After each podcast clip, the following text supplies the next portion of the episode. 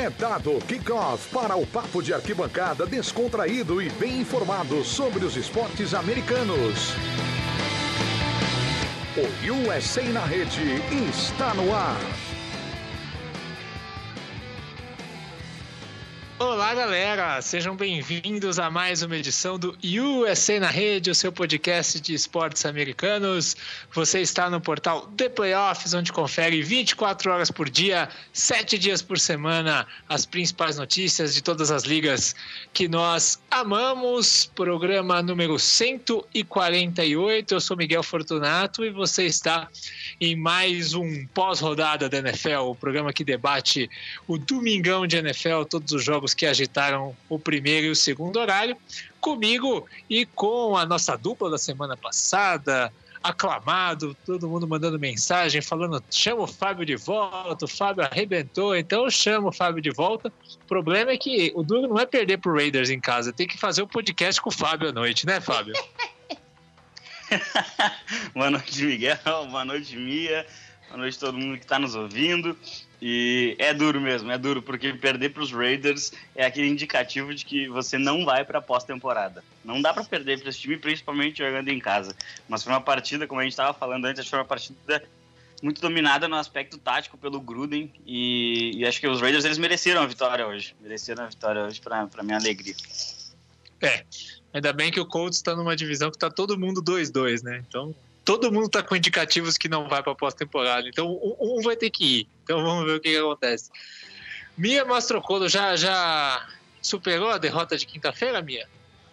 A derrota eu superei, o que foi o que eu tava falando antes, né? Me doeu muito mais a lesão e o tipo de pancada que a gente teve naquele jogo que a derrota em si, mas foi triste demais, chorei horrores, ainda bem que a gente já tá gravando no domingo, tá tudo cegado. Eu avisei, hein, Mia, que era um jogo perigoso. Pois é, a gente aqui, o Miguel, não, fica tranquila, quem viaja na quinta-feira, fui na do Miguel e fui iludida. Miguel, você prometeu. É, pois é, combina com a sua defesa pelo jogo terrestre, com seus linebackers. Combina com eles. Faltou eles combinarem. Pois, pois é. é, faltou o meu ataque se combinar alguma coisa, né? Faz parte. É, antes de começar o, o debatão aqui do, dos jogos do domingo, faço aquele convite esperto para você que ainda não segue o The Playoffs no seu agregador de podcast favorito, seja ele o Spotify, seja o iTunes, o SoundCloud, onde estão todos os nossos programas, o Google Podcast ou onde mais você nos ouve. Siga, porque a gente tem muito mais ouvintes do que seguidores, a gente está aí crescendo e creio que não tenha outro portal hoje no Brasil com três podcasts semanais abertos e a gente traz dois de NFL, um com o pós-rodada, outro com o pré-rodada, que é o The Playoffs na WP, e também o de NBA às sextas-feiras, toda semana. Então você tem três podcasts abertos e gratuitos com a equipe The Playoffs. E essa semana ainda vai ter mais um, vai ter um quarto podcast que vai ser gravado amanhã com a nossa equipe de MLB, com os especialistas de MLB, falando é, sobre os playoffs, né, que foram definidos, fazendo aquela prévia dos playoffs da Major League Baseball. O Mandel vai gravar lá da Espanha, você vê como a coisa é chique. Lá a gente tem o Rafa em Boston, o Mandel vai, vai tomando aquele vinho lá na Espanha, lá em Sevilha, e vai gravar com a gente. Certo? O Mando que chinelou aqui, né, Mia? Que pegou o programa para apresentar aqui, deu uma fugida por três semanas, mas a gente perdoa. Pois é, ele fugiu na semana que o, o Redskins tomou uma sarrada do New York Football Giants. É, ele viu é. a estreia do Redskins, olhou bem o time e falou: vou embora, eu vou meter o pé daqui, volta mais para frente. É. Nasce uma lenda chamada Daniel Jones. Pois é. Outro que, outro que meteu o pé foi o Luiz, né? O Luiz torce pro Broncos, sumiu. Pois Vamos é, ver se ele volta. A, a tomar chacoalho e foi todo mundo embora. Eu Quer vi o jogo do Broncos sumiu? hoje e foi, ah, foi triste de assistir. A, a virada é que eles tomaram Jacksonville, Leonardo Fournet correu para mais de 200 jardas. Parecia assim, ó, ninguém, ninguém conseguia povoar o meio da, da defesa. Ah, foi, foi, foi triste, foi triste mesmo. Não, triste foi os passes que... do Flaco. O Flaco, o único passe bonito que ele fez foi na mão do jogador do Jaguars. Quer ver outro que fugiu? Já para dar o gancho pro nosso primeiro jogo? Fala quem mais fugiu. Ah, Rafael cadê Fraga. O Rafa, hein? Cadê o Rafa? hoje, ó. É, meteu Era pra estar tá aqui. Era pra que o Rafa. Por que, que ele fugiu? O que, que aconteceu? O que, que aconteceu há alguns minutos atrás, Bia Mastrocolo? Pois é, menino. Aconteceu uma coisa meio chata lá em Los Angeles. Aí, que não tava nos planos, sabe? O Tampa cometeu é. um crime lá em Los Angeles. É, caiu, caiu um dos invictos da, nessa quarta rodada. O Los Angeles Rams recebeu o Tampa Bay Buccaneers. Eu tenho certeza que muita gente foi no Survivor seco nos Rams. E os Buccaneers meteram 55 pontos na defesa dos Rams, a maior pontuação da história do Tampa Bay Buccaneers, 55 a 40. Explique-me, explique-me, Mia, explique-me, Fábio, como ah, que. O... que virou uma pelada no final, vai.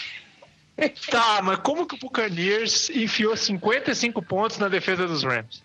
É, é, é difícil de, de, explicar, na verdade. Primeiro quarto de jogo terminou só 7 a 0 e você vai vendo que o, o, James Winston ele, ele percebe que o Mike Evans está sendo bem marcado e começa a usar o, o Chris Godwin. E, e, ele tem uma partida absolutamente sensacional, né? Ele passou das 170 jardas, dois touchdowns. E, e eu, o Jared Goff pareceu um pouco perdido, lançando interceptações. É, o trabalho da linha ofensiva dos Rams não vem sendo tão bem feito, então ele está sendo mais pressionado. É, apesar do Todd Gurley ter anotado dois touchdowns no jogo de hoje, ele ainda não é um fator. E, e, no final do jogo você vai olhar os números, foram 68 passes do Goff. É, é, olha, eu não, eu não me lembro de um time que venceu uma partida quando seu quarterback lançou tantas vezes a bola. Pois é, e o jogo terrestre do, dos Rams não apareceu, né? Somando não dá 25 jardas todo mundo, né? O, o Todd Gurley correu para 16, o Malcolm Brown correu para 14 e o Cooper Cup para menos 2. Então, somar os menos 2 do Cooper Cup dá menos. Olha, triste, hein? Foi, foi complicada a coisa ali. Ninguém estava esperando, ainda mais a, a, o que a gente vem falando da defesa do Rams, que a gente vê a defesa do Rams vindo fazer. E hoje deixou todo mundo de queixo caído. A hora que a gente foi olhando, olhando, os pontos subindo, subindo, subindo. Oi? E ninguém, e assim, eu não achei mesmo que o Tampa enfiaria 50 pontos do Rams, mas assim, nem na mesma pensamento mais absurdo da semana. Sabe uma coisa que eu achei interessante? Vai, falou, acho que vai, filho. não, é que nem. Você tem que entender que é que nem goleiro na saída do escanteio. Já ah, que beleza. saiu, vai. Vai socando a bola, não fica no meio do caminho. Fala. Eu acho vai. que ninguém, ninguém pensaria, né? Que, o, que os Rams eles tomariam 55 pontos dos Buccaneers nem em três jogos, eu acho, somados. Né? Mas é, é, é, absurdo, é absurdo ver o nível de produção que está a defesa dos Bucks esse ano. E isso é uma coisa que a gente não está nem acostumado muito a ver. Mas, por exemplo, Shaquille Barrett já tem nove sacks na temporada. Ele líder. era o líder, é, ele era o líder antes dessa rodada. Né? A gente tem que ver se alguém de repente teve um jogo muito bom e passou. Mas ele era o líder. E hoje alguém ele uma interceptação ainda, né? Se eu não me engano. Alguém Sempre, né? Ai, não quero falar desse time. Então, assim, é, é uma produção defensiva muito boa. 13 interceptações contra o Jared Goff e, e ainda, ainda assim, a SEC é, é uma defesa que está jogando muito bem, apesar dos 40 pontos. Então acho que acabou auxiliando hoje o, o, o Sul, anotou um touchdown, né? A lei do ex, acertando em cheio os Angeles Rams. E, e foi justamente o touchdown que encerrou qualquer chance de reação, né? Porque tava, a distância estava em uma posse de bola. Quando ele fez o touchdown, é, virou para duas postas de bola, faltando pouquíssimo tempo no relógio, e aí foi só comemorar a vitória fora de casa dos Buccaneers. Uma coisa que eu tô achando interessante é o seguinte: os Buccaneers estão com dois playmakers de, de skill position, né? Tanto o Goodwin como o Mike Evans, né? Os dois, o Mike Evans já era e o Goodwin agora está se tornando. É, é verdade. É verdade. O, como a gente tinha comentado, né? O, o Goodwin hoje uh, teve uma partida de quase 200 jardas. O Mike Evans estava um pouco apagado até, e aí ele simplesmente queimou o Marcos Peters numa rota e anotou um touchdown, se não me engano, foram 67 jardas. E para dar uma, uma, vantagem que, quando ele anotou o touchdown, a vantagem foi para 18 pontos. E já estávamos aí no quarto período, então pressiona demais os Rams a, a pontuarem de uma maneira rápida e, isso contribui para o trabalho até defensivo roubou bastante a bola pelo lado dos Bucks. Né? É, gente, é, é impressionante. Foi a, a, grande zebra da rodada. Jornalisticamente foi o resultado mais importante. É, eu aprendi com o, o, grande Paulo Andrade, quando eu trabalhava com ele no, lá atrás na TV, que você começa com o jogo jornalisticamente mais importante. O Buccaneers meter 55 pontos numa defesa que é considerada uma das melhores da liga, do atual campeão da NFC em Los Angeles, realmente foi um grande feito é, e vocês, o Fábio, você acha que o Buccaneers agora pode sonhar alto ou você acha que foi um hum, acidente? Não. Não, acho que foi um acidente. Assim como ano passado eles tiveram um jogo sensacional contra o New Orleans Saints na, na, na abertura da temporada. Então, eles por... É, é, mas, mas, mas era o Fitzpatrick o quarterback, não era não? Era, exatamente. É, então, é. isso, o Fitzpatrick fazer um jogão em qualquer altura da temporada ainda é surpreendente. Sim, mas era abertura. Abertura você entende que o, o, o time adversário pode ainda estar se acertando. Mas o Rams está com o time certinho, na, 23 vitórias, jogando em casa. Foi realmente um grande resultado. Agora, uma coisa que eu quero falar. Não, não, não tem. A gente não vai achar justificativa para esse resultado porque foi bizarro. Agora, uma coisa que eu preciso desabafar. Na liga do The Playoffs de Fantasy, os meus QBs titular e reserva são Goff e James Winston. Adivinha quem fica de titular? Óbvio que era o Goff. né? Pois é. Eu olhei. É, mas aí, não, enquanto, na nossa liga de fantasy, o Godwin que teve essa. fez 40 pontos no fantasy teve no meu banco, porque ele estava como questionável antes da partida. Ele vinha de lesão. É. E, e assim, eu acho que a gente não pode cravar o Bucks pro, como, ah, ele tá pronto para sonhar, porque é, tem, tem um momento do jogo, dessa partida, que eu acho que vale uh, trazer pro, pro pessoal que acabou não conseguindo acompanhar algo assim, né? O, os Rams tinham conseguido anotar dois touchdowns em dois drives seguidos, perfeito, e a partida tava 45 a 34 que, que o James Winston fez? Lançou uma pick six absurda pro Marcus Peters. Ele tornou. Uh, ele uhum. simplesmente. Aí eles tentaram uma conversão de dois pontos, inclusive, não conseguiram, né? E o jogo ficou em 45 a 40, faltando ainda um tempo suficiente para que os, os, Rams virassem. Eu tava olhando até, eu achei que, que acabariam virando o jogo. Né? E, e aí que veio justamente esse, esse fumble recuperado pelo Sul para matar a partida. Mas é, é, o James Winston, ele, por mais que ele tenha feito um jogo muito bom, com quatro touchdowns, em momentos decisivos ele acaba lançando umas interceptações que são infantis, como ele fez, por exemplo, na semana 1 contra o San Francisco 49ers, e isso acaba comprometendo todo o trabalho da equipe. Bom, enfim, parabéns aos, aos Buccaneers. Outra, outro registro é que o Bruce Higgins está começando a fazer o jogo terrestre rodar melhor, né? Ronald Jones, Peyton Barber tá, é, tá deixando de ser um jogo terrestre inexistente. Pelo menos o trabalho tá rendendo. Não, que... deixou de ser inexistente para ser alguma coisa que, variável, né? Que, com opção, com mais de uma opção, né?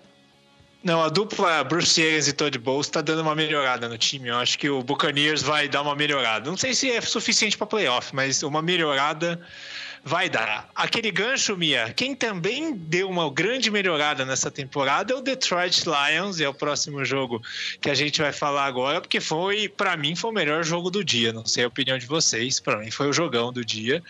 Vitória do Kansas pra City. Mim foi, para mim foi a vitória dos Raiders, o jogão do dia. Nossa, ah, eu fico com as duas defesas da minha divisão se batendo. Ô, ô, ô, ô, ô, ô Fábio, tô te chamando lá na, na cozinha.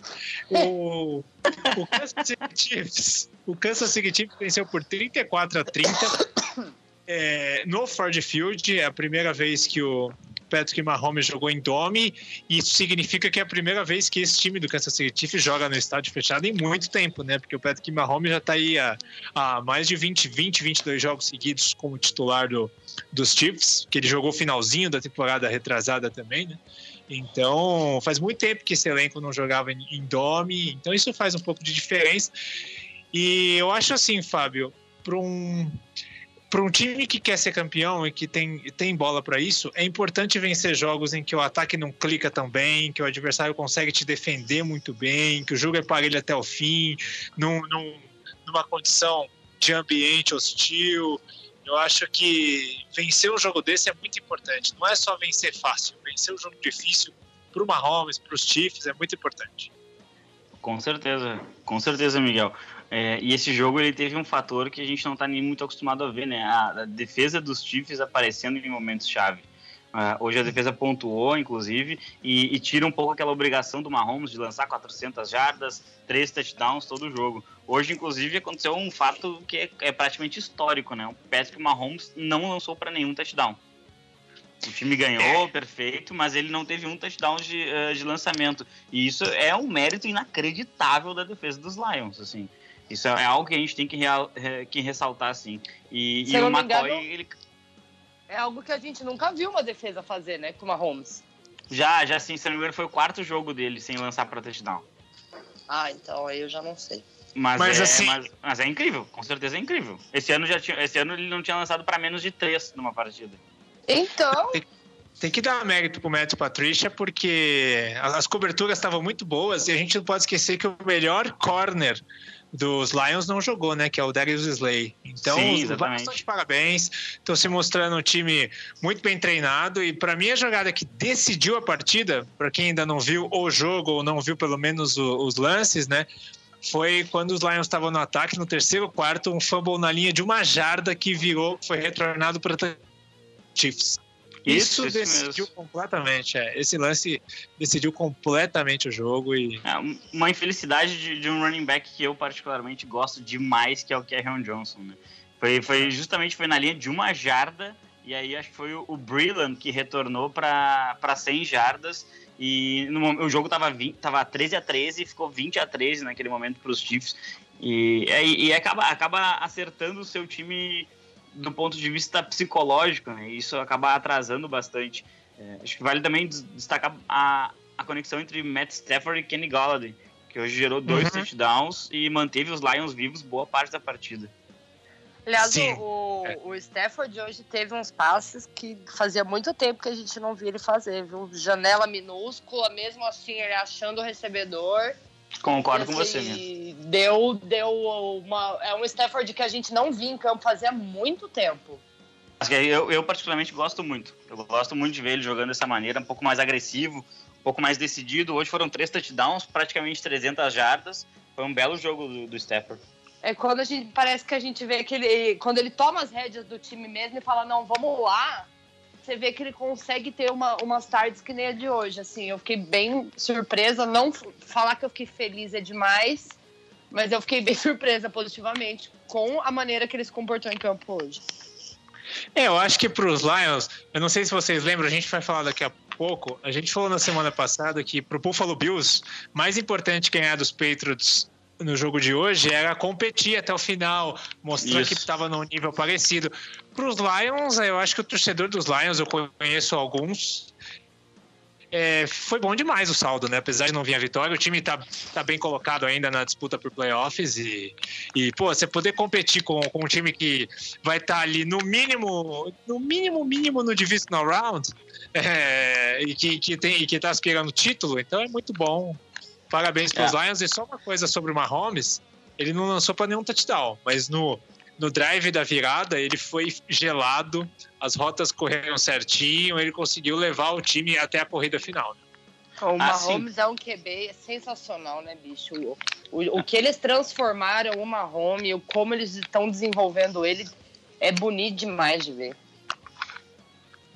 Eu acho que os Lions eles podem começar assim a pensar em disputar uma vaga na pós-temporada, porque é bem como, como o Miguel falou agora, é, alguns jogos, principalmente nesse início de ano, é, o teu desempenho vale mais do que o resultado às vezes. E é, e é justamente isso que a gente estava esperando do Buffalo e dos Lions essa semana, ver como é que eles iam conseguir competir com times é, que estão na prateleira de cima. Né? E, e, assim, só para finalizar a questão do, desse jogo, para mim, eu acho que o, esse vai ser um daqueles jogos que o Bill Belichick vai pegar e vai olhar muito bem para estudar o Mahomes para uma possível pós-temporada. É, assim como aconteceu com os Rams, né? Que os, o, a defesa do Patricia na última temporada deu uma segurada no ataque dos Rams e aí o, o Brian Flores e o Belichick fizeram muitas coisas semelhantes no, no Super Bowl, né? Então pode acontecer. Sim, que o Belichick é desses. Vamos mudar de jogo? Cleveland Browns 40, Quer dizer, que, quer dizer então que o Cleveland Browns não tem ataque, que o Cleveland Browns é um fracasso? Não, ainda na casa do Ravens, né? Que é, que é passar colada ficar mais gostosa. Não, as pessoas enterram os times com duas rodadas. Eu não consigo entender isso. Calma, gente. Por tal, um grande abraço ao nosso querido Ricardo, né? O Ricardo ele merece um grande abraço, porque ele passa todas as terças-feiras na rádio Webputs, quando a gente vai fazer o nosso podcast de pré-rodada, de pré ele me diz para desistir do Cleveland Browns. Ele me diz para é. eu, pra eu, pra eu, eu não acreditar no né, Baker Mayfield. falar isso. Menino e, padrão, lá, ó, que absurdo. Tá lá, 40 pontos dentro de Baltimore, líder da divisão é o Cleveland Browns depois de quatro rodadas. Mas, ó, devo falar uma coisa pra vocês do Baltimore, que é um trem que eu bati na pré-temporada, maioria dos podcasts que a gente fez aqui. Vender o almoço para comprar janta. Você vender a sua defesa para comprar seu ataque não vai resolver os seus problemas. O que a yeah. defesa do, do, do Ravens vacilou hoje, meu amigo, tá bonito não. Ó, oh, uma coisa, não. uma coisa, Fábio, que eu, pelo menos no meu modo de ver, você fica à vontade para discordar. É, o ataque não, ainda não clicou muito na questão aérea, né? Deu uma melhorada nesse jogo, mas eu acho que a linha ofensiva jogou bem dos Browns e o jogo terrestre foi bem. O play call do, do Fred Kitchens foi melhor, né? Conseguiu colocar o Nick Chubb bem no jogo. O Nick Chubb, para mim, foi o grande nome tá do ataque. Tá jogando muito. Ele tá jogando é. muito. É. Não, o Nick Chubb, o Nick Chubb ele é um running back absolutamente sensacional. Ele é por sinal, ele é o melhor Chubb dessa temporada. Um abraço, amigos do Denver Broncos. E... e aí o seguinte, né? Ele é justamente isso que você falou, Miguel. Eu vi um dado semana passada, foi Browns e Rams, no Sunday Night. É. Exatamente. Então foi no Sunday Night semana passada que eu vi um dado um pouco assustador. Uh, o Baker Mayfield, ele tem um, um, ele consegue completar passes com muito mais facilidade quando ele não tem tempo para completar passes. Ou seja, é, mostraram na transmissão que quando ele tinha mais de dois segundos para realizar o passe, ele tinha dois de 12 completos. E quando ele tinha menos de dois segundos, ele tinha 12 de 13. Ou seja, é, é, meio estranho dizer isso, mas o Baker Mayfield não pode pensar muito. Ele não pode pensar muito para jogar, entendeu? Então, uh, eu acho que o importante é criar um ataque que ele tenha uh, uma leitura muito rápida e que ele já solte a bola com muita rapidez, porque ele, ele funciona dessa maneira. Então, uh, o segredo para os o segredo para os Browns eu acho que é esse. E com certeza, o, o, o, centro do seu ataque tem que ser o Nick Chubb. O que ele está jogando é uma barbaridade. Hoje, 88 jardas para touchdown, o touchdown terrestre mais longo da temporada. É, o, no ataque o, o Odell jogou mal, né? É, o Odell apenas 20 jardas recebendo. O Odell só joga bem quando é lá no, no, no estádio de Nova York, que é para humilhar a torcida antiga. É o MetLife Stadium. Isso. É. Porque lá ele, no jogo no MetLife contra o Jets, ele deitou e rolou, né? O Jarvis Landry foi bem enquanto esteve em, em, campo, né? Só que ele, ele agora não sei se ele vai jogar o próximo jogo por causa de concussão, né? Concussão a gente sempre sabe que demora. Vamos ver se, caso isso aconteça, se o Odell consegue render mais, né? Porque, como eu disse, o jogo aéreo ainda não rendeu, mas o restante rendeu, Fábio. A defesa dos Browns já era boa, jogou sem o Denzel Ward hoje e foi muito bem. E eu queria destacar o Jermaine Whitehead, o safety. Para mim foi o melhor jogador em campo. É, teve um fumble, uma interceptação e lances assim incríveis. Foi uma, uma das melhores exibições individuais da temporada até aqui. É verdade, é verdade. Ele realmente. E é, e é um jogador que não recebe o, o, uma atenção muito grande, né? Se a gente for uh, analisar essa defesa, a gente vai falar do Schobert, a gente vai falar até do TJ Carey, que faz uma bela marcação ali no, no slot receiver, uh, o Sheldon Reed, uh, Richardson e, e, obviamente o Miles Garrett. Mas hoje o, o, Whitehead ele roubou a cena. Roubou a cena. E tem o Ogun Job também. Exatamente. O Ogun Job, tem o Denzel Ward. É, é, é, são muitos bons nomes que estavam precis, precisando de, de um pouco mais de ajuda do ataque para começar a ganhar em partidas, né? E, e, acho que também vale dizer que, apesar de uma atuação absolutamente muito forte da defesa do, do, dos Browns, o Miles Garrett não conseguiu nenhum sec Né? Ele estava como vice-líder na, na NFL até agora, então aí é um bom trabalho da, da linha ofensiva conseguindo parar o melhor jogador do Cleveland. E Lamar Jackson, como foi, minha gente? Ele tá, tá indo, né? Assim, eu acho que a galera tá botando. Ele é um ótimo jogador, mas vamos com cuidado no hype, que assim, a galera entrou muito no empolgou já com ele. Ah, não sei o que, vai mudar tudo. Não, não, não. Não, o time foi preparado para um QB que nem ele agora, tá se acertando muito bem, mas vamos lá, vamos com calma. É, eu assino embaixo. É novo. Eu assino novo. embaixo. Mas eu acho assim, é, eu, eu adoro ver QBs de, de dual threat, assim. Eu adoro ver isso acontecendo, porque, na dúvida, qualquer problema que aconteça, ele vai tentar resolver com as pernas. Tudo bem, ele se expõe a lesões e, e isso às vezes pode ser um perigo, mas hoje foram nove carregadas para mais 60 jardas. 60 jardas para um quarterback, ele provavelmente conseguiu alguns first downs para o seu time e, e isso vai lhe ajudar bastante. Né? Tudo bem, teve duas interceptações, mas ao longo do ano ele vem protegendo bem a bola. Eu vou Sim. acreditar que o jogo de hoje foi um jogo de exceção. Né? Então eu acredito que o Lamar Jackson ele vem, ele vem se consolidando como um bom quarterback. Não tá naquele nível que, vinham falando de candidato a MVP e, e o homem do ano. Não, calma. Não, a galera joga muito Calma. no hype. Joga muito no hype. Não, o cara vai ser o próximo gênero. Não, cara, vamos com calma, vamos desenvolver o cara. Mas assim, ele é um QB ah, que tá ali, tá ok, mas não, não, não vai ser nada, tipo, não vai. A gente não vai falar dele que nem a gente fala do Mahomes, por exemplo. Fábio, Diga. posso. Se, se eu te fizer uma pergunta agora, você promete que vai me responder sem rir? já gente rindo, já começa cara. a rir antes. Eu, eu prometo que eu vou tentar. Como foi Kirk Cousins contra a defesa dos Bears? Ah, eu, perguntar isso pra mim é maldade, cara. Isso, isso é maldade. sério, isso é maldade. 84 milhões! 84 Porque milhões. Eu, desde, desde os tempos de, de, de Washington Redskins, eu não acho o Kirk Cousins um bom quarterback.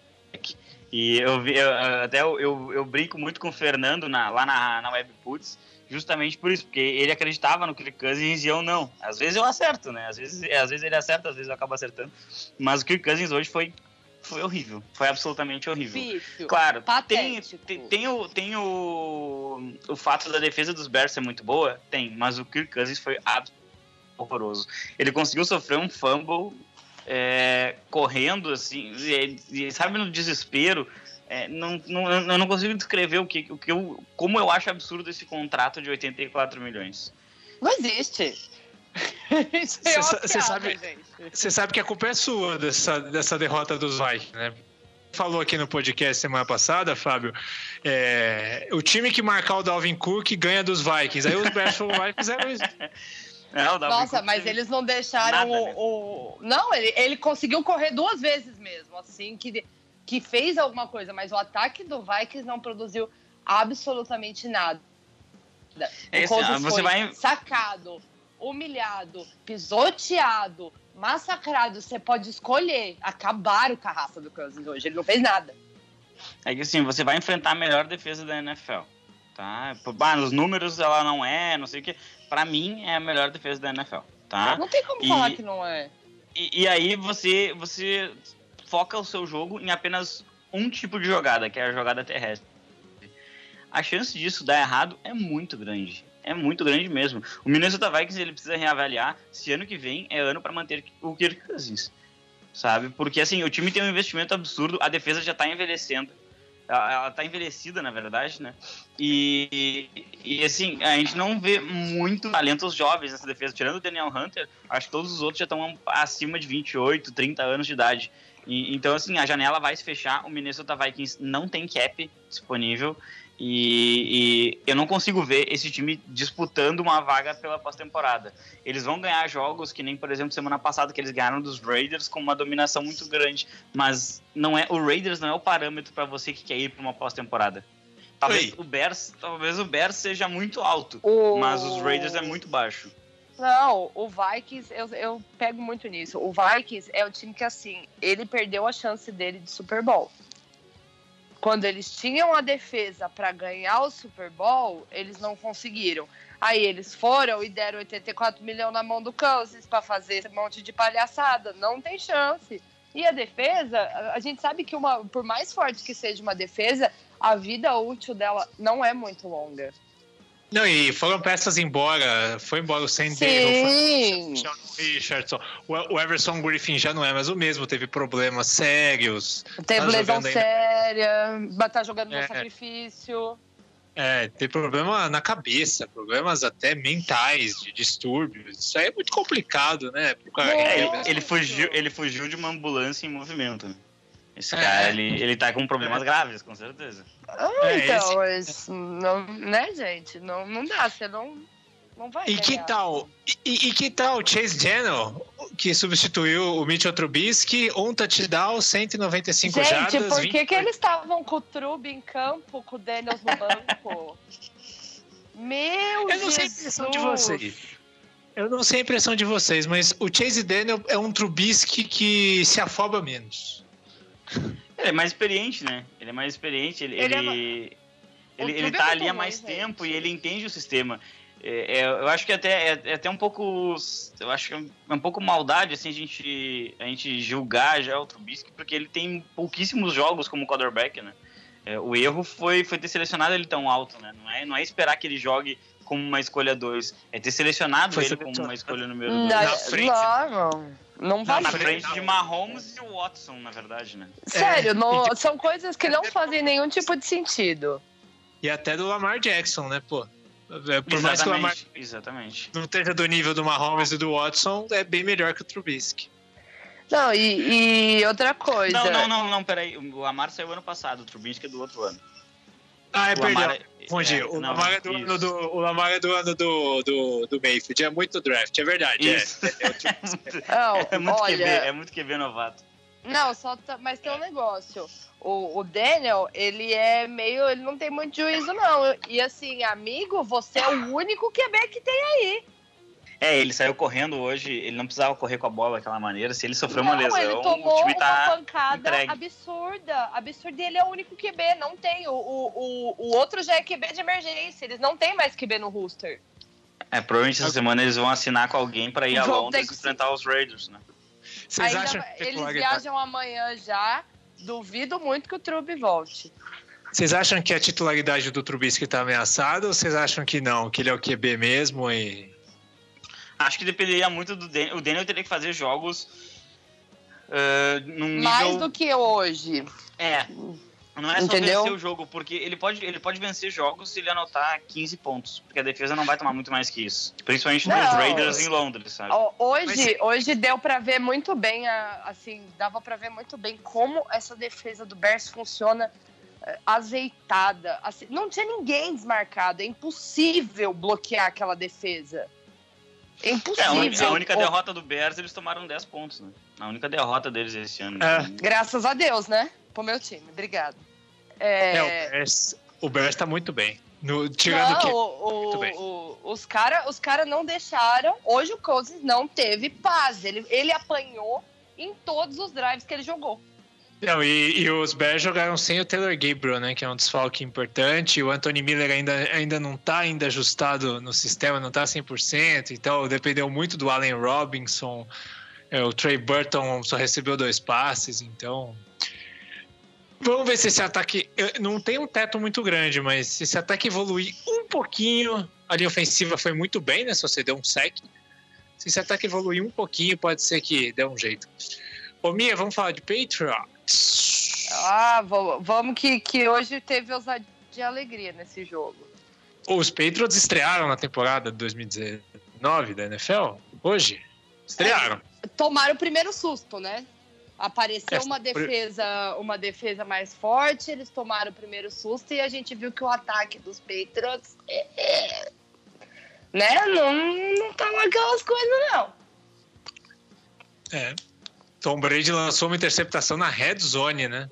Não, não, não deu nenhum passe de touchdown. Não, e na aí prática. assim. Na, na prática, assim, ele só não, não, não se danou porque a, a OL estava segurando muito bem, porque senão ele tinha tomado cada supapo ali. Os Patriots ganharam de 16 a 10.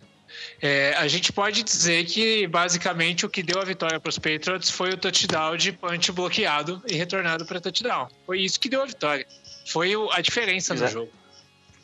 É, os Patriots eles abriram 13 a 0 e depois em 3 quartos eles só conseguiram anotar mais 3 pontos, né?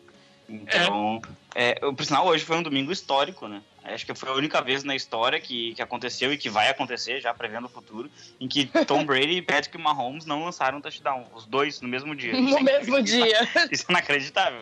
Isso é inacreditável. No mesmo dia, no mesmo, no mesmo horário.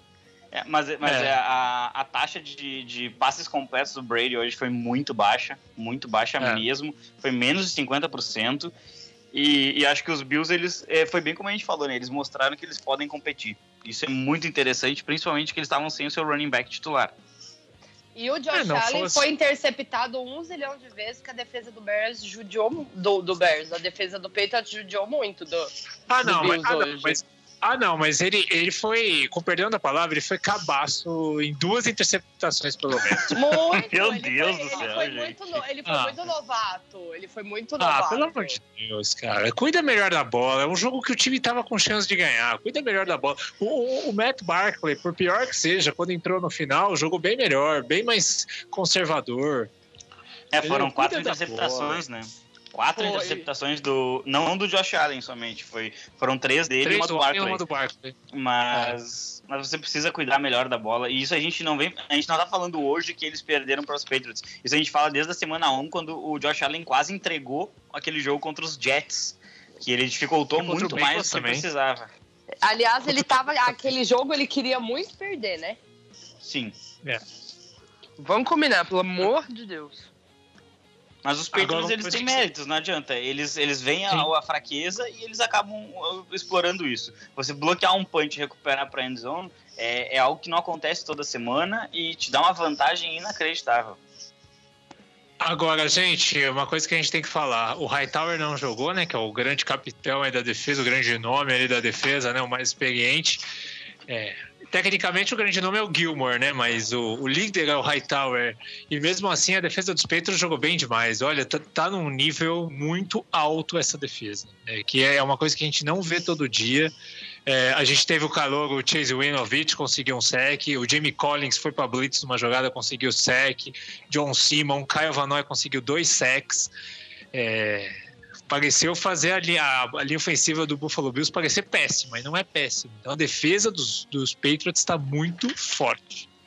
Tá mesmo. Tá, tá, mesmo. tá fazendo tudo que o ataque não tá fazendo, né? É. Olha essas, olha, é, é, ousada essa, essa frase, né? Mas assim, Mas é, a, gente fica, a gente fica um pouco, eu fico pelo menos um pouco receoso em falar dos Patriots, porque eles ainda, eles, eles ainda enfrentaram poucos times, né? Eles enfrentaram só, só o Buffalo Bills, que a gente pode considerar, e, a, e até, até um certo ponto, pro, pro ponto de vista da defesa dos Patriots, não é um, um, desafio de verdade. E nas próximas três ou quatro semanas, o time ainda não enfrenta ninguém realmente forte. E, então acho que o grande teste mesmo vai ser quando eles enfrentarem, por exemplo, um Patrick Mahomes ou talvez não, vai ter até, os Browns, né? É, se o, se, o, se o Nick Chubb tiver um dia interessante, hoje o Frank, hoje o Frank Gore ele teve mais 100 jardas. Né? O Nick Chubb tende a, a explorar melhor isso ainda. O Gore não, mas... tava virado no diabo, né? Ele tava assim, o nego tentava bloquear ele, ele arrastava 3, 4 para conseguir sair. Mas ele é. já não tem mais a mesma idade, né, gente? Não, mas ainda, ainda é um jogador é, importante, ainda é bom. Muito, é, excelente. Agora, Mia, me responda uma pergunta pra gente fechar esse jogo. Quem errou extra point hoje? Oh, meu Deus. Eu já, De novo. Vou, uma, gente, não dá. Eu não tenho mais como, o que falar do Goskowski. Ele vai, vai rodar antes do final da temporada.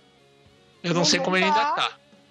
Eu, eu, sinceramente, depois daquele do, do primeiro jogo que ele errou 5, 4, 5, que ele errou todos os extra points do, do, do time. Gente, amado, o que, que você tá fazendo aqui na liga? É, eu acho que se ele se eles tivessem perdido hoje por um ponto, né? Que se o Bills anota um touchdown na, na, última, na última campanha e vira o jogo, eu acho que o Belichick não ia perdoar esse erro. Eu não sei se ele vai durar durante a semana, mas com certeza com uma derrota ele estaria bem próximo da demissão. Olha, eu acho Agora... que ele, eu não sei o que ele tá fazendo ali ainda de verdade. Eu achei muito que o Belichick já ia ter botado ele para rodar porque ele já já vem fazendo umas cagadas, não é de hoje. Ele tá desde o ano passado com problema, só que agora tá bizarro. Ele, ele, ele tá errando pelo menos um todo jogo. Agora vamos para o clássico que tivemos na NFC East. Como é que é o bordão? Nasce um mito Nova York, minha? Nasce um mito no, no New York Football Giants. O nascimento de Daniel Jones em Nova York. Que homem! Nunca, nunca foi criticado por esta arroba que vos fala. Tudo Não bem. Não falei no draft mal dele. Tudo bem que ele lançou duas interceptações, mas é, conduziu a vitória 24 a 3 e eu achei. Não sei se vocês conseguiram ver, eu, eu, vi boas partes desse jogo. Eu achei que o Pat Schumer fez um play call bem inteligente, colocou o jogo terrestre, mesmo sem o Barkley, ele botou o jogo terrestre para andar com o Wayne Gallman, com o John Hillman, conseguiu tirar a pressão do Daniel Jones, a linha ofensiva funcionou bem. A linha então... ofensiva funcionar é uma coisa que me surpreendeu. Eu já achei que estavam é. de sacanagem com o Eli. É. Ah, mas foi contra o pass rush do, dos Redskins, né? Não, lógico. A gente também tem que lembrar que o Redskins é chutar cachorro morto, né? Vamos, lá. Aliás, é verdade. Hoje, a é coisa verdade. tava tão feia pro, pro, pro Redskins hoje que o povo tava pedindo o Kinnon de volta. A hora depois que ele saiu, de tão feio que o negócio tava. Então, Fábio, é isso que eu quero falar com você. Era o momento de soltar o Dwayne Haskins. Dwayne Haskins teve um jogo muito ruim. Para quem não acompanhou o que aconteceu, é, o, o, que não teve seis, é, teve 11 tentativas de passe no começo do jogo, no primeiro quarto e no comecinho do segundo, acertou metade. Foi, foi interceptado, péssimo como sempre. E aí o Jay Gruden perdeu a paciência e botou o Dwayne Haskins para jogar e numa fogueira danada, pressão, a linha ofensiva não segurava, estava é, tudo contra, fora de casa. E aí o Haskins teve uma atuação muito ruim, né? 107 jardas e três interceptações. Será que era hora de ter lançado ele? Porque o Daniel Jones foi lançado, ele teve a semana inteira para se preparar, jogou para vir para o Canier, sem pressão. Agora o Haskins foi lançado na fogueira no meio do jogo. Então, eles é, então, são bem diferentes as coisas. Cardinals fez com o Rosen, gente. É, não é muito diferente, exatamente, meu. Não é, acho que não vejo muito diferente. E, e assim, é, se for comparar Daniel Jones e Dwayne Haskins, é, não, não vou comparar a questão do que eles produzem, nem, nem nada nesse sentido. É mais a ideia de, de ver a situação em que cada um está inserido. O, o, Haskins, ele não tem um running back hoje. O Adrian Peterson, já, ele já está vivendo o final da carreira, né? Eu, eu, adorava ver ele correndo, mas a gente sabe que o Adrian Peterson não consegue mais produzir do jeito que produzia. E então assim, ele não tem um jogo terrestre para tirar a pressão dele. Do outro uhum. lado tem o Saquon Barkley, por mais que tenha sofrido uma lesão no, na estreia do, do, Daniel Jones, tinha o Saquon Barkley. Tinha uma semana de preparação e aqui não, aqui me pareceu que o Dwayne Haskins só entrou porque o, o, o Jay Gruden ficou com medo de perder o emprego. Ele já está sendo pressionado, já, já começaram uhum. rumores de que ele poderia ser demitido durante a temporada. E, uhum. e, e, o Haskins, eles estão pedindo pelo Haskins, porque ele é, o QB, ele é o QB jovem, todo mundo quer o QB jovem que entre e seja o novo Mahomes, e seja um grande quarterback, e você está apostando seu futuro nisso, que é uma escolha de primeira rodada. E é, foi, com, foi com certeza uma decisão inconsequente, pensando muito mais em não ser demitido na segunda do que no desenvolvimento do quarterback, que em tese será o franchise para você. Inconsequente é a palavra. Porque, cara, você, to, você joga no meio de um jogo que você tá todo ferrado contra um time que nem o Giants, o cara que é pra ser a cara da sua franquia nos próximos anos, você toca o cara lá pra queimar o cara. Você queima, você queima o, o seu QB, não tem como, gente. É, pois é, eu achei que foi absurdo. Foi um absurdo lançar o Haskins nessa situação, porque a partir de agora, o próximo jogo é, é contra os Patriots, né? O próximo jogo. Uhum. É, então, Sim, é contra os Patriots. Acho que é em Washington, mas é contra os Patriots. Olha só, você vai jogar em casa contra a melhor defesa da temporada até agora nos números, né? Talvez a dos Bears seja melhor individualmente, mas a dos Patriots tá jogando demais. É uma das melhores, pelo menos. É um time que é arrumadinho como os Patriots, todos certinhos, vai botar o Haskins, que já teve três interceptações na estreia nas costas para jogar esse jogo em casa. É foda, cara. Olha a pressão que esse menino vai ter. Pois é, é. e é um, é um tipo de coisa que pode de, acabar com acabar com, uhum. assim, com, com, a carreira do moleque antes dele começar, sabe? Eu acho que, Mia, eu acho e que você definiu da maneira perfeita. Né? Sim, você definiu da maneira perfeita, minha, na minha opinião. É justamente isso. O Dwayne Haskins ele sofre uma grande chance de ser um Josh Rosen 2.0, que acaba sofrendo. Ele chega na NFL com, com um certo com uma certa badalação e acaba não, não tendo nem chance de dar certo porque o time está muito abaixo do que do que os seus adversários. A linha é. ofensiva do Josh Rosen era absolutamente horrorosa. Né? E mesmo assim, uh, deixaram ele como quarterback o ano inteiro. E aí depois trocaram ele para Miami. E, coitado, ele está em Miami agora. Ele, ele, ele pensou, não pode ficar pior. E ficou. Só mais uma coisa, vocês demitiriam o John Gruden já durante a temporada? Não, John Gruden tá muito bem, ganhou o jogo, deixa o John Gruden lá. Foi o perdão, o Diego, perdão, o, é porque vocês vão entender o porquê. O Jay Gruden. Não, o Jay, o Jay Gruden, é, eu acho que ele não deveria ter começado esta temporada. Mas eu, eu não gosto de uma demissão durante o ano. Assim, o time tá 0-4, ele não vai pros playoffs. Qual é a diferença de, de tirar ele agora?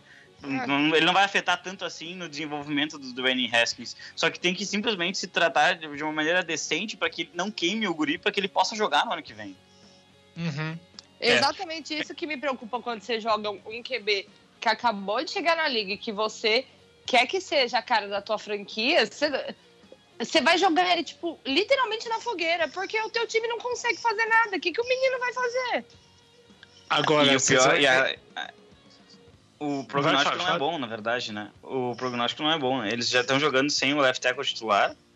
E, uhum. e se eu não me engano, uh, o guard, o sheriff, ele, ele é free agent na, na próxima temporada. E perdê-lo, com certeza, ia ser, um, um, ia ser muito negativo para essa linha ofensiva. Eu vou fazer um, um alto jabá aqui da casa. A gente fez um podcast para quem gosta de NBA preview da divisão do Washington Wizards. Foi pro ar na sexta-feira, é a última edição. Você pode pegar para ouvir.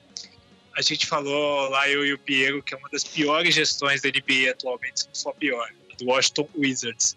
A do Washington Redskins, se pai, é a pior da NFL. É impressionante.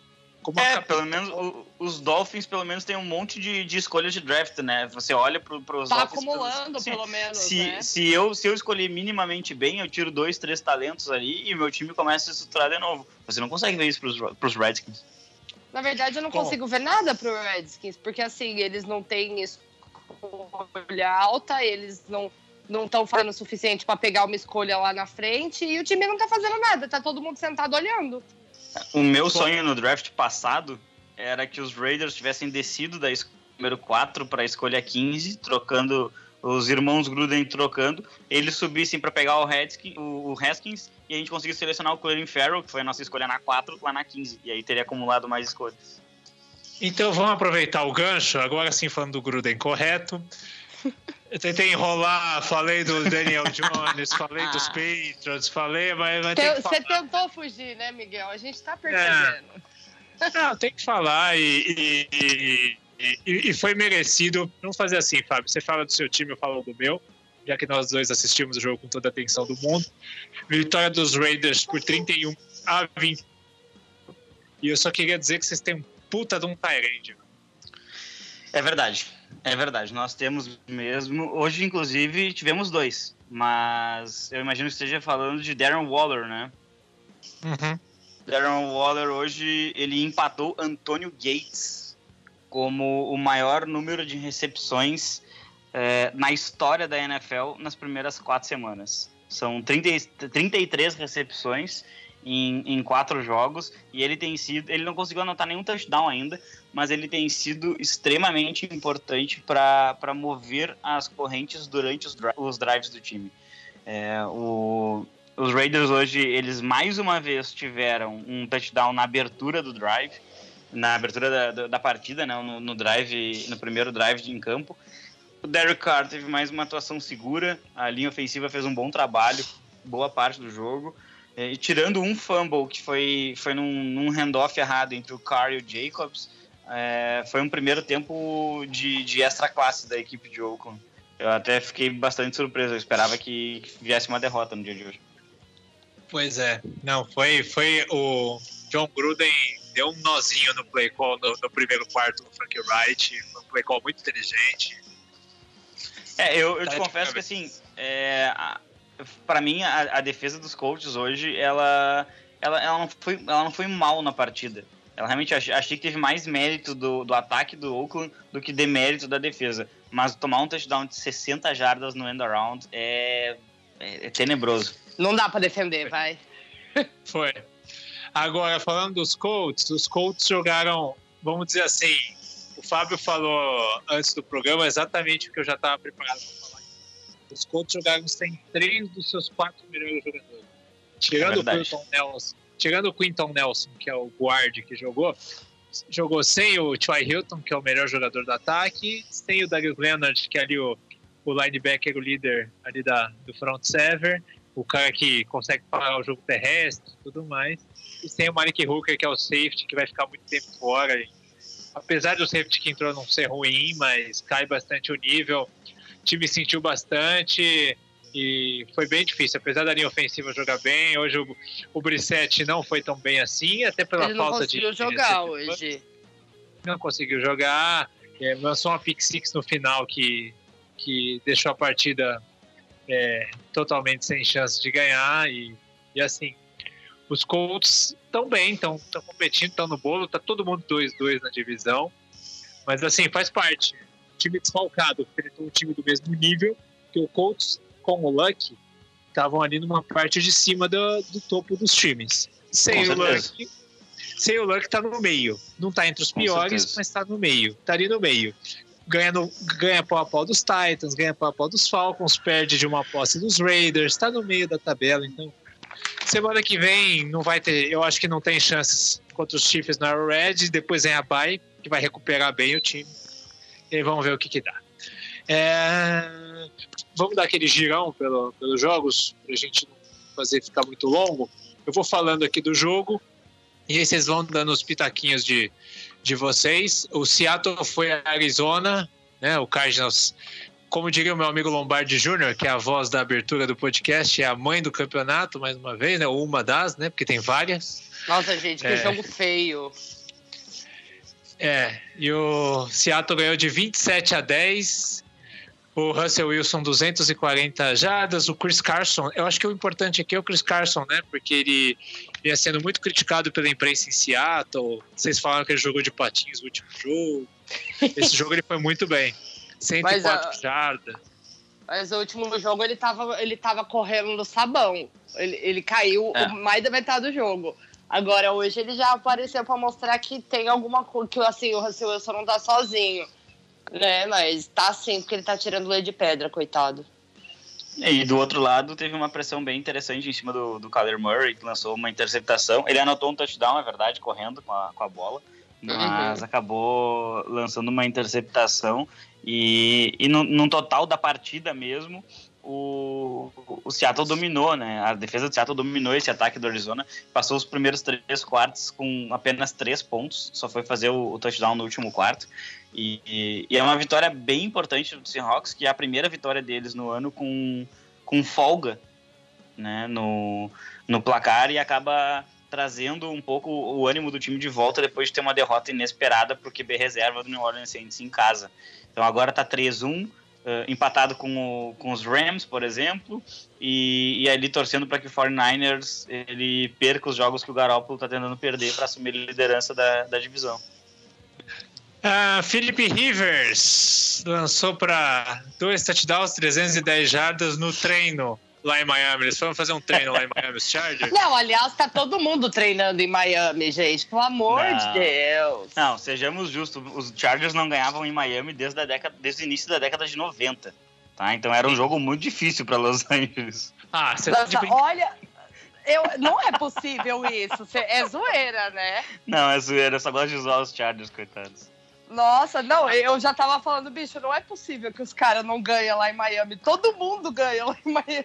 Não, não, o dado, o dado que eu falei é verdadeiro. O dado que eu falei é verdadeiro. Eu não sei se é 1991 Sim. ou 1993, mas é verdadeiro. Sim. Agora, o, o, o, fator relevante dessa vitória por 30 a 10 é que o Melvin Gordon, apesar de estar ativo, ele não teve nenhum snap, né? É, Exatamente. Nenhum snap o Austin Eckler, que foi o running back 1 mais uma vez, está ativo, mas não jogou. O Anthony Lynn preferiu deixá-lo de fora. Até o Tyler Taylor jogou, né? Pelo, pelos Chargers. Quanto os Dolphins, o que, todo o QB reserva joga, né? Impressionante. Todo Sim, QB é melhor que o titular dos Dolphins, né? Ah, o Josh Rosen foi bem hoje. O Josh Rosen foi bem hoje. Foi bem. É, ele, conseguiu, ele, conseguiu, ele conseguiu manter o time competindo metade da partida, eu acho. E aí tá depois tá é, não tem como um time, um time muito ruim. Ele, frente gente, a um time muito bom, só vai competir TD. meio tempo. O Miami conseguiu marcar um touchdown. É, é verdade. Agora... Acho o Josh Rose, inclusive. Agora posso falar do, do melhor momento do meu domingo? Uhum. Momento que da animação do meu domingo, Carolina Panthers com o QB reserva, foi a Houston e ganhou. é verdade. É. Se Caiu vocês Allen. soubessem como eu amo ver o Kenilton fora e um QBB no Panthers. Ah, Kyle Allen, tá, Kyle Allen o, o Ken Newton tá zero, foi, foi 0-2 em casa. O Kyle Allen buscou essas duas vitórias fora. E tá 2-2. É, os Texans têm algum problema grave para anotar pontos jogando dentro de dentro dos seus domínios, né? Foram eles dois jogos até agora e somaram. Que, é, eles, eles, somaram em casa, se eu não me engano, 22 ou 23 pontos em duas partidas. 22. E só no, 22. É, e só no, só no Superdome em, Los, em, em Nova York, em, perdão, em Nova Orleans, eles fizeram mais que isso na estreia. Só no Superdome, que é um ambiente extremamente hostil e difícil de se jogar. Né? E hoje é. eles tentaram até que o DeAndre Hopkins lançasse a bola, não deu muito certo. Né? E ele acabou sendo interceptado. Não, fora que você não ouviu, a, não ouviu falar da defesa do Texans hoje. É, apesar é. de terem cedido 16 pontos, eles realmente eles não, não conseguiram é, ser um fator muito, muito pesado para o jogo mesmo.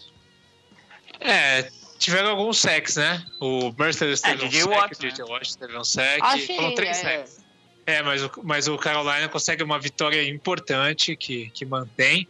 Só que o troco da, da, da AFC South contra a NFC South aconteceu em Atlanta. Ô, ô, ô, ô, Mia, posso eu falar um dado agora e você promete não rir? Ai, meu Ih, Deus. lá vem. né? O, o, o, Matt Ryan na carreira dele tá 1-11 contra os times da AFC. Ah, não. Não, você tá zoando comigo. Da AFC inteira? Da AFC. É. Ah, isso é, cara, isso é vergonhoso, porque a única vitória foi dentro de Oakland. Isso. Exatamente. Foi na semana 2 da temporada 2016, uma, uma vitória por 35 a 34. Pois ah, é. eu, retiro, eu retiro meus elogios pro Matt Ryan. Mas isso é ridículo. Isso é ridículo. Contando já. E, e, bom, ele perdeu, ele perdeu um Super Bowl também, né? Então, daquele jeito, né? Então. A maior falconizada da história.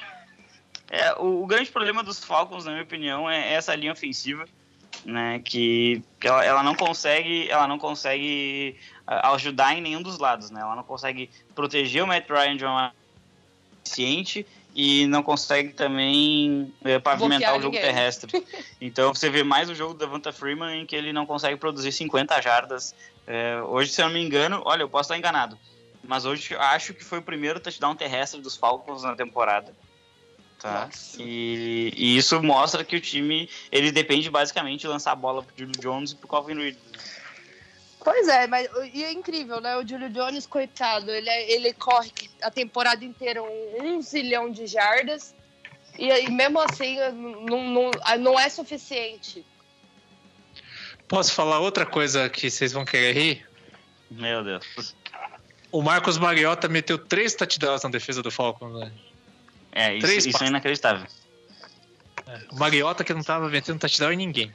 É, não, o Mariota é... passou vergonha semana passada, né? Vamos combinar. E, e, o grande destaque acabou ficando pro, pro calouro, né? O A.J. Brown anotou seus primeiros dois touchdowns como, como profissional, teve um jogo de praticamente 100 jardas E, e acho que é um jogador para ficar de olho. Se a linha ofensiva do, dos Titans repetir o nível de atuação, esses recebedores como AJ Brown, o, o Corey Davis, por exemplo, e até mesmo ali Dion Lewis, Derrick Henry no, no, jogo, no jogo aéreo, eles podem começar a produzir de uma maneira bem mais interessante. Bom, para fechar o podcast, é... mais uma virada incrível do nosso querido Bigode Grosso né, lá em Denver. Eu é amo, eu amo o Michel e eu vou defendê-lo. Que homem! Que homem! Que, jogo, que olha. Homem. É, mas ele não foi o grande nome do jogo hoje, né? Não, eu, foi o Flaco. Eu, eu assisti essa partida e é incrível, incrível o que o Leonard Fournet jogou no dia de hoje. 225 jardas. É, ele, não anotou, ele, ele, não anotou nenhum touchdown, mas assim, a impressão que dava era que toda a corrida dele era uma corrida positiva e, e assim, era aquela corrida humilhante para a defesa, sabe? Que não, ninguém conseguia voltar, derrubar. Se ele voltar a fazer isso toda hora, a gente pode voltar a ver aquele Jaguars que, que tentou nos playoffs dois anos atrás, né? É possível, é possível. A defesa já não estava jogando tanto na, naquele nível. Hoje o Jalen Ramsey ficou na sideline, ele nem fardou. Tá? Então ele está realmente forçando tá, para ser ele trocado. Ele que tá afastado do time com que o filho dele nasceu, e nananã, e o Jaguar está sendo mais iludido pelo, pelo Ramsey do que eu sou pelo arroba. É, então. e, e, aí, hoje, o que aconteceu? Hoje, hoje a, a tática do Jacksonville Jaguars, para mim, foi muito interessante. Eles começaram, eles terminaram o primeiro tempo perdendo por 17 a 3, não, 17 a 6 e o Denver Broncos estava com uma atuação bem segura, utilizando bastante o Curtis Sutton, que está jogando absolutamente demais esse ano. E, e, tentando esconder um pouco os erros da, da, da sua linha ofensiva. Ele está carregando segundo... o time nas costas, né? Exatamente. E no segundo tempo, eles simplesmente eles, eles aproveitaram, uh, mesmo, mesmo com a desvantagem, eles continuaram correndo com a bola. Porque, apesar de estarem 11 pontos atrás, dava para correr com a bola muito bem. E, e, isso acabou acontecendo. Acabou acontecendo uh, em dois drives consecutivos. Eles anotaram dois touchdowns, viraram o jogo, forçaram o time do Denver a virar novamente dentro dos minutos finais e depois, contando um pouco aquela confiança de jogar na altitude, né, posicionaram bem a bola para o Lembo uh, chutar o field goal da vitória. E destaque até para a defesa do Broncos, né? Eles conseguiram sacar o quarterback adversário pela primeira vez na temporada. Nossa, mas o, é. o, Assim, o, que, o Flaco hoje, gente do céu. Ele lançou uma interceptação, né? Ele lançou uma interceptação assim, o passe foi lindo na mão do jogador do Jaguars. É aquela bo... não, é a segunda, é a segunda semana seguida que o Flaco lança uma interceptação que se não tá o defensor lá é intentional grounding. É, é verdade, é verdade, é, é verdade. Não, biz... hoje foi bizarro. Eu não sei nem eu não sei, amigo, você tá vendo a, a camisa certa do jogador? Porque não é possível. É, e eu vou fazer uma ressalva aqui, mais, mais em, em, respeito ao meu querido amigo Luiz do que efetivamente por acreditar no que ele estava dizendo. Mas segundo, segundo o Luiz Sassini, né, é, foi o segundo jogo em casa que o Broncos perdeu por, no, com esse field goal da vitória, né, o winning kick, é, após ter uma falta que não existiu no quarterback adversário no, nesse drive final. Hoje o Von Miller ele deu um tapa no, no capacete, na, no, assim, na face mask do Minchel no momento do lançamento e eles marcaram uma violência ao passador. Aí foram 15 jardas, primeira descida automática, e 15 jardas em Denver é praticamente o que você precisa para chutar Aliás, um é... Aliás, o Von Miller hoje chegou ao seu centésimo saque na liga. Exatamente. Ele conseguiu dois hoje, se eu não me engano e fechou uhum. a conta. Como joga, né, até hoje. Eu, sei, eu sempre penso no, no, Super Bowl, o que ele fez com o Ken Newton. Ah, é, até hoje. Tempos. Até hoje o Ken Newton tá com sequelas. Né? Não, ele, é... E até hoje a torcida do Broncos espera que a defesa resolva as coisas. É, é, olha, vai ser difícil ganhar jogo com o Flaco, hein? Vai ser não, difícil ganhar jogo. Não, não tem como. Eles fizeram um péssimo negócio. Eu preferia ter ficado com o Keenan, porque olha, o Flaco passa muita vergonha. Gente do céu! Eu vou falar, é, o Broncos. O Broncos conseguir a primeira vitória vai ter que ser um jogo ET do Lindsay, não sei, um jogo ET da defesa, vai ter que ser alguma coisa assim. É. Não, Acho que vai, vai ser semana que... que vem. Ué, vai contra ter que jogar com o Dolphins. Vai ser contra o Los Angeles Chargers. pode é, ser. Vamos ver. Convenhamos, vamos ver, convenhamos. Os Chargers não, adoram perder ser. esse tipo de jogo. Eles adoram perder esse tipo de jogo e o Chargers perde para eles mesmos. Então, é. é bem. Eu, eu acho sim, apesar de que com a volta do Melvin Gordon contra uma defesa que não consegue defender o jogo terrestre, o cenário não parece muito feliz para os Broncos. Não, mas ó, ó, tem que ver como é que o Melvin Gordon vai voltar também, né? É isso, gente. Então, fechamos papo, papo bom, papo longo, fechamos então o podcast. Então, já fica o convite na terça-noite ao vivo na Rádio Webputs, sai em podcast na quarta-feira. O The Playoffs na WP com a prévia da rodada com o mito Fábio Garcia nos comentários. Um abraço, Fábio. Estaremos lá. Um abraço, Miguel. Um abraço, Mia. Obrigado pelo espaço. Sempre à disposição. Mia, aquele abraço. Até a próxima. Até semana que vem, Miguel. E não se esqueça, outro convite, você que é fã também de beisebol, que quer conhecer mais a Major League Baseball, amanhã à noite a gente já solta aqui, segunda-feira à noite, o podcast com os, a prévia né, dos playoffs da MLB com os nossos especialistas de beisebol. Um abraço, até a próxima, tchau.